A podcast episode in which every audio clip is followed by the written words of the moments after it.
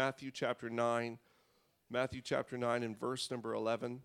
Thank you for your continued support here to P L C and your giving, faithful giving. Please uh, continue. You can do so by uh, dropping your offering off at the plate here this morning. And uh, there's also ways to give online. You can find that out on our bulletin or on our website at our church.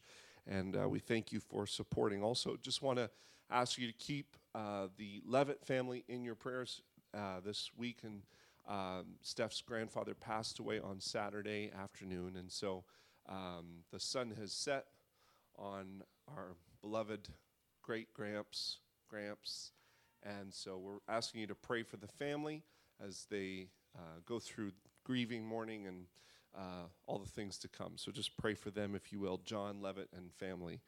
Praise God. Matthew chapter nine, verse eleven. When the Pharisees saw it, they said unto his disciples, Why eateth your master with publicans and sinners? But when Jesus heard that, he said unto them, They that be whole need not a physician, but they that are sick. But go and learn what that meaneth. I will have mercy and not sacrifice. For I am not come to call the righteous, but sinners to repentance. Would you pray with me and ask God to help us understand his word this morning? Thank you, Jesus. We worship you today. We pray, Father, for your word to be alive in our hearts and our minds this morning, that you would open our eyes to help us understand what you have to say, that you change, challenge, and transform us by your word. In Jesus' name, have your way in our lives. Touch and speak to us this morning. Let your will be done in this service, God. Let there be a moving of your spirit. Let the teaching of your word create ground for us to, to foster and receive what you have to say, and let it grow and produce fruit in our lives. In Jesus' name, amen. God bless you. You can be seated. Thank you for standing and worshiping with us this morning. Jesus was accosted, attacked, challenged, uh, confronted by many people in his ministry, but no Not not so much as he was attacked and, and questioned and drilled by the Jewish leaders of, uh, of Israel. And these men were called Pharisees, Sadducees, uh, the Levites, those who would study and, and uh, you know, uphold and maintain the laws of God. They were the priests in the tabernacle. They were the ones who held the law. They, they, they governed in the synagogues. And Um, to just understand what this was, these were the, the spiritual leaders of the nation. These were the men who spent their days studying the laws of God, remembering and memorizing the Torah, the Word of God, and and uh, communicating. They would preach. They would. It, it wasn't uncommon for a Pharisee to stand on a street corner and publicly read the Word of God or preach or uh, a minister in some way that that he was able to. And Um, definitely in the synagogues, there was the reading of Scripture. There was the reading of the Torah. They would select a passage, and they would just simply read it on, on Sabbath days. And, and these special individuals who you think would recognize what Jesus was saying, what Jesus was doing, and they would gravitate towards him. These were the spiritual ones. These were the ones who had understanding for the Word of God. They had understanding for what God was doing, yet they were the ones who frequently challenged and, and pressed Jesus. And in this case, they see Jesus eating with a group of what the Bible calls publicans and sinners. And instead of, you know, they're kind of sneaky and conniving in their way, they don't go directly to Jesus and take it up with him. They, they go to his disciples. They go kind of not really there to inquire, to, hey, this is new. What's going on here? Hey, you know, explain to us. What is this? Have we missed something in Torah? Have we missed something in the Word of God? Would you enlighten us? Would you help us to see it? No, they, they go to Jesus' disciples, kind of in a sideways criticism, and, and ask his disciples, why does your master eat with publicans and sinners? And Jesus here's this question, and uh, to understand the culture here, we have to understand that that uh, honor-shame culture. And so to question someone publicly, not to their face, but around side them to maybe their followers or their family members, was a way of public criticism. It was a way to, to uh, malign their name publicly and, and bring an accusation against them and make them look bad. And so Jesus hears them, and so instead of addressing his disciples, Jesus addresses the Pharisees right away, and he says this statement, "Those that be whole, they that be whole need not a physician, but they that are sick." The Pharisees were kind of inferring that Jesus was tainted by those who he ate with. He was eating with publicans and sinners, and uh, let's let's define that. A publican was a tax collector. They were someone that worked for the Roman government. The Romans were famous for their high taxes. And so this, you know, you understand, it'd be like you living, uh, us as Canadians, living here in Ajax, uh, going to work back and forth, and all of a sudden a new nation comes, uh, takes over our government and imposes a higher tax, gets rid of our, our uh, health benefits, you know, takes away freedoms that we've enjoyed, and all of a sudden now we who were living a certain way are now forced to live under a new ruler, a new authority that isn't a good one.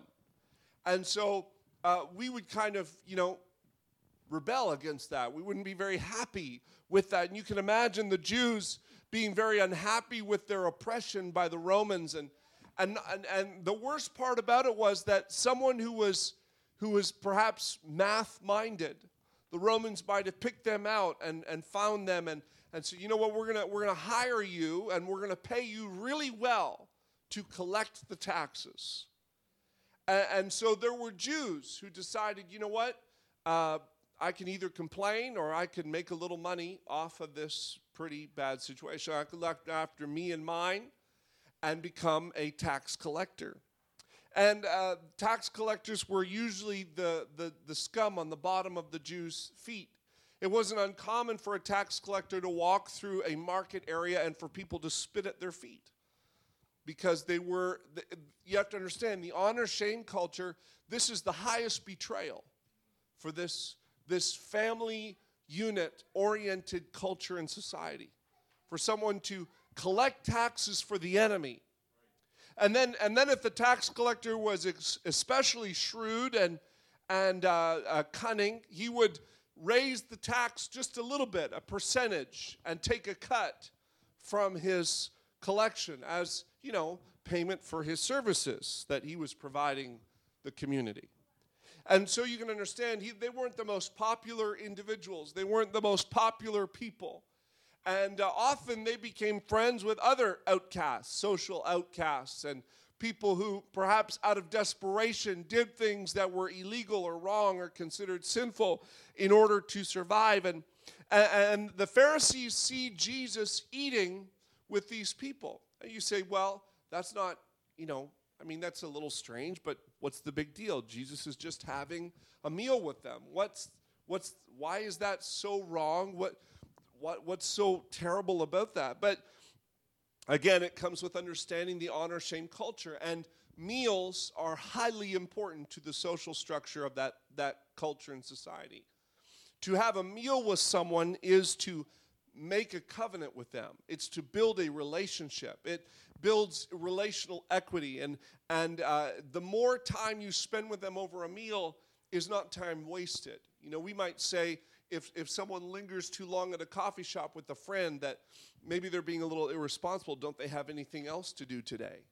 But that is the very opposite mindset and mind frame in the honor-shame culture. The longer you stay, even to the, you know, detriment of your own to-do list, because your your your social equity, the the relational equity you have with others is more important than the things that you need to do. It's of the highest value, the highest importance. And so to sit down at a meal with someone was, was especially significant. It wasn't just a, a, a passing thing. Now, what the Pharisees probably expected Jesus to do was spend time eating with them, because you also understand that there's a social hierarchy going on here, right? Pharisees looked at themselves, the priests looked at themselves as the spiritually elite. They were the top of the food chain, spiritually speaking. They were, after all, the, the tribe in Israel. Israel's divided by twelve family tribes. And the, the priests were the tribe chosen by God to represent the whole nation before God. So they were extra special. Israel was chosen, but the Levites were extra chosen. This was their perspective. The, the, the rest of Israel was special, but the Levites were extra special. They, after all, were the only ones allowed to go into the holy place. And, and the high priest is the only one allowed to go into the holiest of holies, where the common Jew, Israelite, could not enter. There was a barrier. The priests were allowed to go. So they were naturally thought they were a little bit more special than the rest. Pharisees often ate with other Pharisees. And and, and uh, they often ate with the, the high-ups, the, the, the level-ups in the society, maybe the politicians within the groups, the, the ones that, that govern the marketplace, the wealthy. They would, they would cater to them, have meals with them, and because they were, after all, the elite. So here comes Jesus. It would just make sense for Jesus to try to enter this elitist community. If Jesus, after all, is a teacher talking about God, a, a rabbi talking about the things of God and, and, and, and, and following the ways of God and trying to lead people closer to God, it would make natural human sense for Jesus to align himself with a famous Jewish teacher. It would make sense for Jesus to, to have a meal with one of these men in an, an attempt to build relationship equity with the priests so that Jesus could advance his ministry, right? It would make sense for Jesus to climb the spiritual corporate ladder, so to speak, by, by networking with the right people in the right ways over the right meals. Yet Jesus is not networking with Pharisees. He's networking with tax collectors and sinners. He, he's not relationally binding himself to the elite. He's going to the fishermen. He's going to the tax collector. He's going to, uh, you know, for, former zealots, uh, a, a special sect of, of Jews that, that were kind of military minded and, and and trained and fought and tried to overthrow the Romans by force, and these were also considered extremes. They were they were an extreme group. Jesus aligns himself with, it seems to be, the bottom of the barrel by all standards of society. So Jesus is eating with the publican, with the sinner, with the tax collector, and the The Pharisees, in a public way, criticize Jesus and say, why is Jesus eating with these people? Why isn't he trying to eat with us? Is the inferred question. Why, why isn't Jesus trying to get in a meal with our, our group? Why isn't Jesus trying to elevate himself and, and at least have a meal with someone who is not a sinner? Because if these people have, have done this, they need to, you know, repent and live a life of, you know, abstinence from the rest of the community for a while and pay for their sins, after all, what they have done, and they're publicly shamed us, so now we are going to reject them, and so they, they Jesus, you just can't go and eat with a sinner. You just can't go and eat with an, a, a social outcast. You can't just have a covenant-making meal with someone who has betrayed the society and betrayed the people.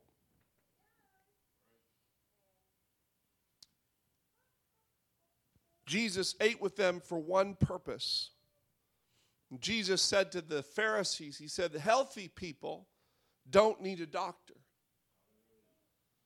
The reason I'm eating with the publican and the sinner is because the healthy people don't need the doctor, but the sick people do. See, the people that regarded themselves as healthy don't really seek the Don't don't make an appointment with their doctor or their physician. If you feel good, you're not calling up your medical clinic saying, hey, I'd like to schedule an appointment just to catch up and see how, how how's things are going. You know, it's the accused that seeks the aid of a lawyer. It's the lost that seeks the aid of a savior or for someone to find him. It's those who are lost that light flares and, and create circles on the ground for, for, for helicopters to spot them. It's, it's the drowning that seek the aid of the lifeguard. It's the student that's failing that seeks the extra time with the teacher. It's, it's, the, it's the person who's in need that goes out looking for the one who can meet their need. And Jesus simply said to the Pharisees, you know what, guys? The reason I'm not eating with you is because you regard yourself as healthy. And so you don't ever come with an attitude or an open hand to say, I need help. You can almost see what Jesus was saying in Matthew chapter five when he said, blessed are the meek, for they shall inherit the earth.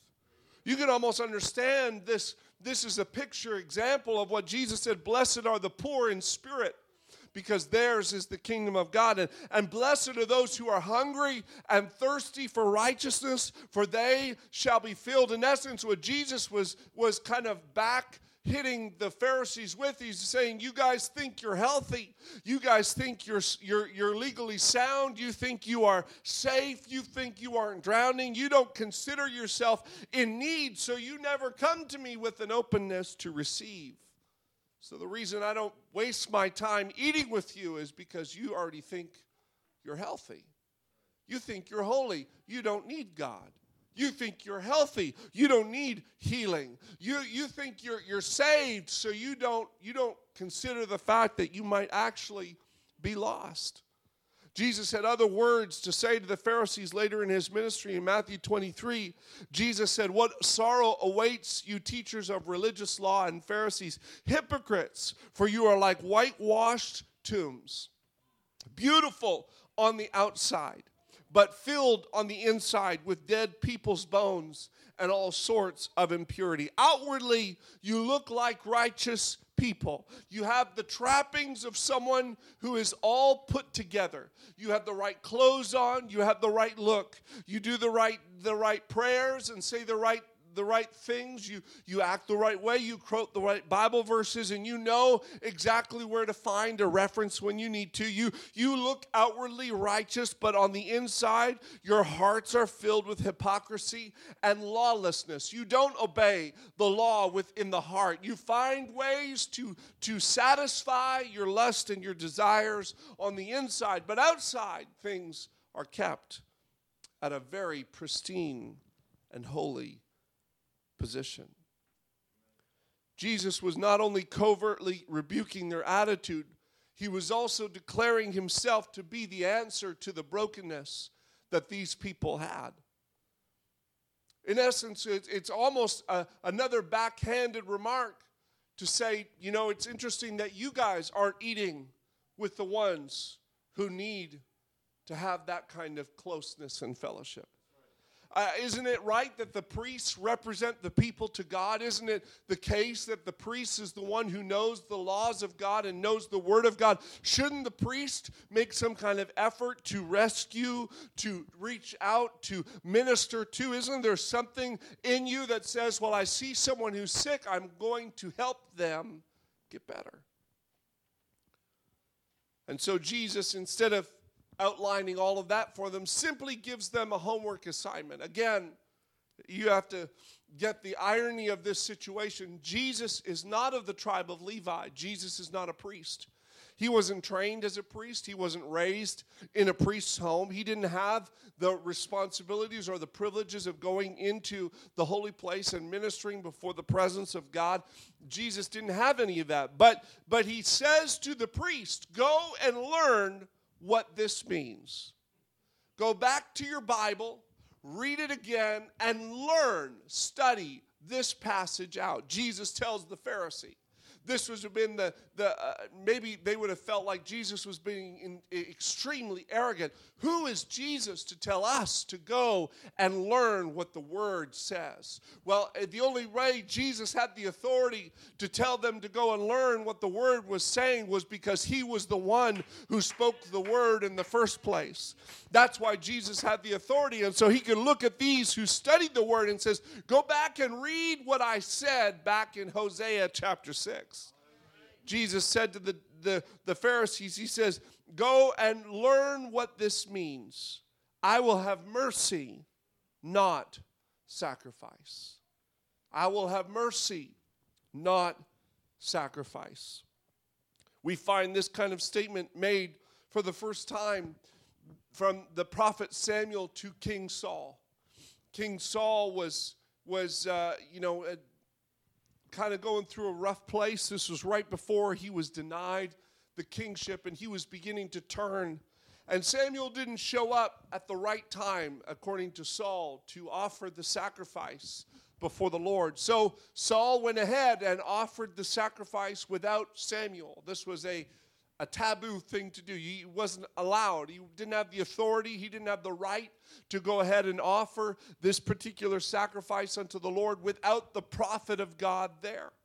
And so when Samuel arrived, Saul said, well, well, Samuel, you know, we offered sacrifice unto the Lord. We, we did, you know, these things. And not only that, but Saul didn't fully obey God in his commands. He didn't fully carry out the, the, the plan that God had laid out for him to do that particular in that particular battle against the, the Ammonites. And so Saul comes up and says, you know, Samuel, we've offered sacrifice to the Lord. And Samuel looks at Saul and says, Saul, God wants obedience rather than sacrifice. Later on, this This phrase, this idea would be repeated by different prophets, Isaiah, Jeremiah, and finally Hosea. Hosea was a prophet of God in the Old Testament, and he was a prophet to the nation of Israel. Without going into a lot of historical detail, the nation of Israel had, had basically split. They had divided along two borderlines. One was the tribe of Judah that lived predominantly in the southern parts of Israel, where Jerusalem is located. And Judah, by the way, is the tribe in which David comes from. David was the king, and David's son Solomon had set up the kingdom with beauty and, and majesty, and but Solomon's kingdom was corrupted near the end.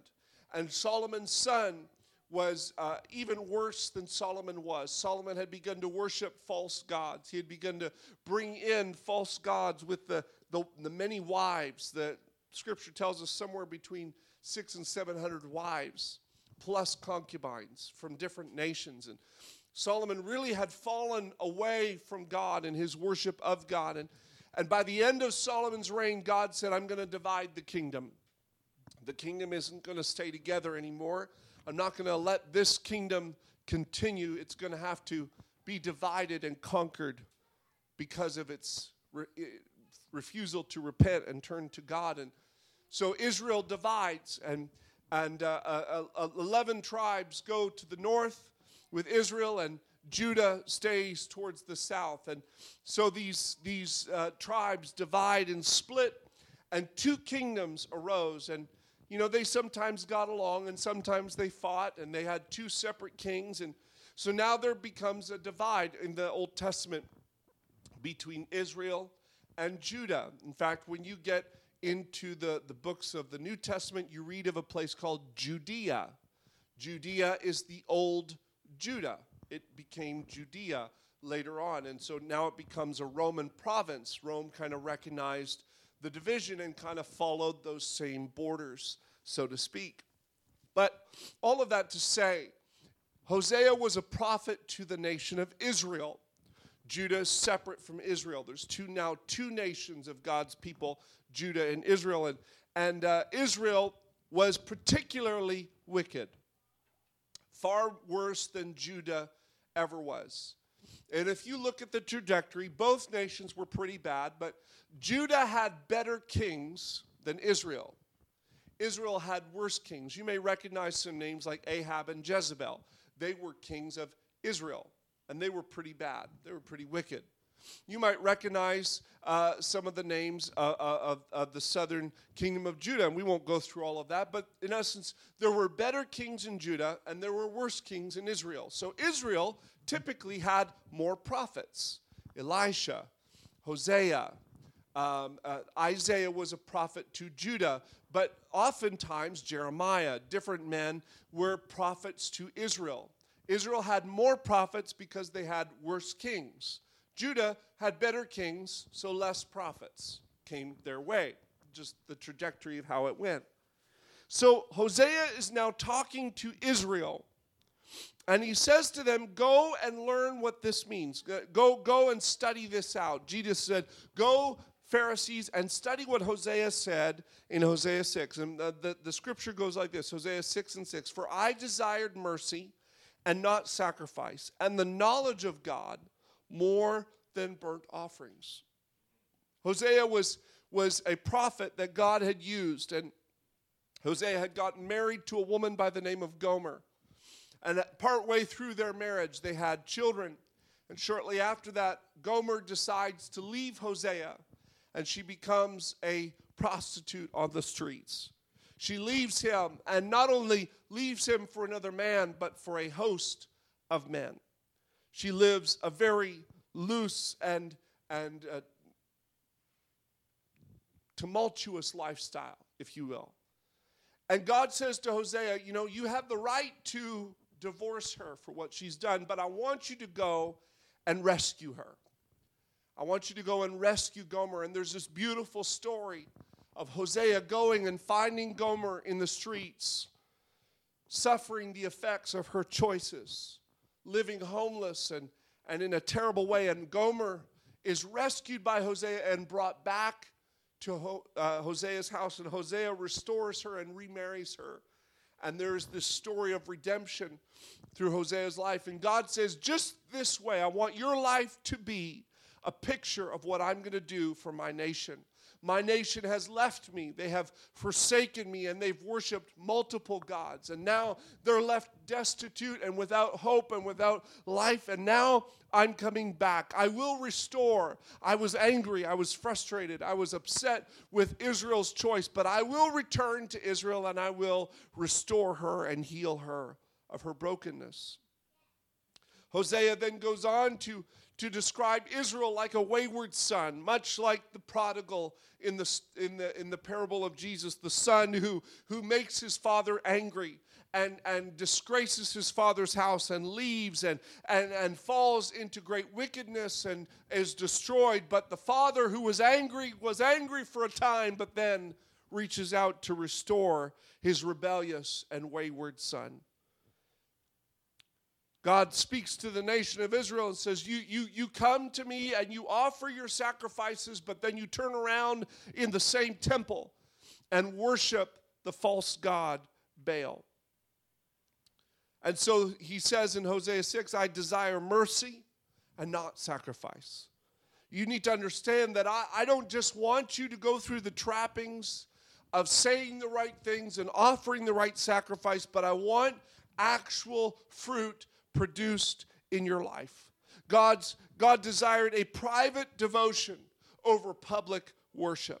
Well, see, they had many sacrifices they offered. There was the trespass sacrifice. There was the sin sacrifice. There was the peace offering that they gave unto God, a meal where they actually shared it with the Lord in the temple. And there was the grain offering and the burnt offering. And then there was all the feasts. There was uh, a number of different feasts throughout the year that they would celebrate the things of God and worship and celebrate. And some of them would be week-long celebrations of God's goodness, God's faithfulness, and they would pray and have all these offerings and special days. And, and God was saying, all of these things I'm not really interested in. I'm not really interested in the fat of the ram. I'm not really interested in the things that you do. I'm not really interested in the offerings you give publicly. I really, really, really want all of that public worship to be married to a private devotion life. Isaiah one and eleven, God says, what makes you think I want all your sacrifices? The Lord even said to them, I'm sick of your burnt offerings. I'm sick of the rams and the fat of the fatted cattle. I get no pleasure from the blood of bulls and lambs and goats. All of the things that you do publicly to worship me, I'm getting kind of sick and tired of it. It'd be like God interrupting our song service this morning and say, okay, cut. It was nice, but I'm kind of getting si- sick and tired of your singing. Your, your song is irritating me. It's, it's not the song. It's the fact that you think that it's a all you need is the public display of worship. What I really want is for that public worship to seep into the private corridors of your heart. He said in verse sixteen of Isaiah chapter one, wash yourselves and be clean. Get sins out of your sight. Clean up your evil ways. Learn to do good. Seek justice. Help the oppressed. Defend the cause of orphans and fight for the rights of widows. What Jesus was telling the Pharisees to do is go back and rediscover the purpose of all of the public worship was to point to mercy, love, and the work of God in the private corridors of your life. Who are you when nobody else is watching? How do you treat those who are on the outside? Are you too holy to fellowship with someone who's maybe an outcast or estranged from society? Do you keep up appearances to let nobody else know that you're struggling and never reach out for help? Jesus said it's the healthy that don't ever reach out to the doctor for help.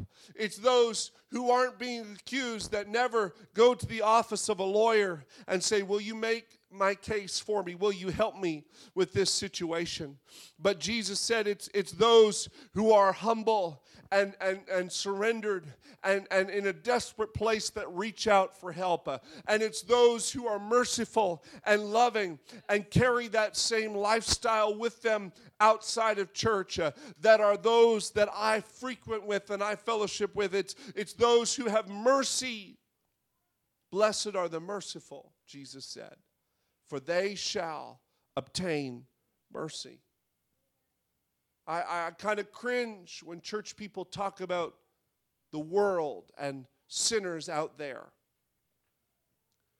as if they've forgotten, as if they've forgotten that just maybe an hour or two before they had to repent for a sin they committed. We've got to be careful we don't label the world as sinners. Be careful when you talk about how bad the world is getting. I know it's bad. I, I, I realize they're calling good evil and evil good. But what else do you expect from those who don't know? Well, what, what do you expect? Do you expect people that don't know God to value his way of living or thinking? Do you expect the world to, to uphold some kind of righteous lifestyle? And, and it kind of frustrates me when I, I see it on, on social media, people complaining about the school system or complaining about this and that. And, and I understand, you know, I think there's there's an element of, uh, you know, putting your rights out there as a Christian and putting, so you know what, it's fine that the school wants to do this. We're going to do this instead, and our family's going to do. I think you should fight for that, and that you should be treated fairly along with everybody else in that school system. We have religious liberty and freedom in Canada. Thank God for that. And and I think you should make use of your li- re- religious freedom and liberty, but but please don't get on the spiritual high horse that looks out at the world and says, those sinners out there, those people out there. Because an accurate representation would be, I am just as sinful. I am just as prone. I don't want to don the Pharisees' hat or put on the Pharisees' prayer shawl that has the long, uh, the long ribbons out on the side and the tassels that make me look extra holy. I think I should look holy and dress holy and talk holy and act holy, but not out of an, an attempt to show up those who don't, and, and look down my nose at people who don't live according According to the ways that I found that God wants me to live. I need to have mercy. Blessed are the merciful, for they shall obtain mercy. God says, I want you to have mercy, not sacrifice. I, I, I'd rather you show mercy to ten different people on the road or even in your home or in your family. I, I'd rather you err on the side of mercy uh, with those that you interact with and those that you speak to and those that you talk to than for you to come in and offer a thousand hallelujahs on a Sunday morning. It's great that you're here. I'm so glad you are. I'm so glad you worshiped this morning, and I'm so glad that you reached out and, and praised the Lord here this morning. But God wants more than just your public display of worship. He wants you to live a lifestyle of mercy, one that reaches out to those who are hurting, one that reaches out to those who are weary, one that does not look down your nose at the sinner, so to speak, but put yourself in the same boat, uh, that if it wasn't for the Lord, I would be in the same place this morning.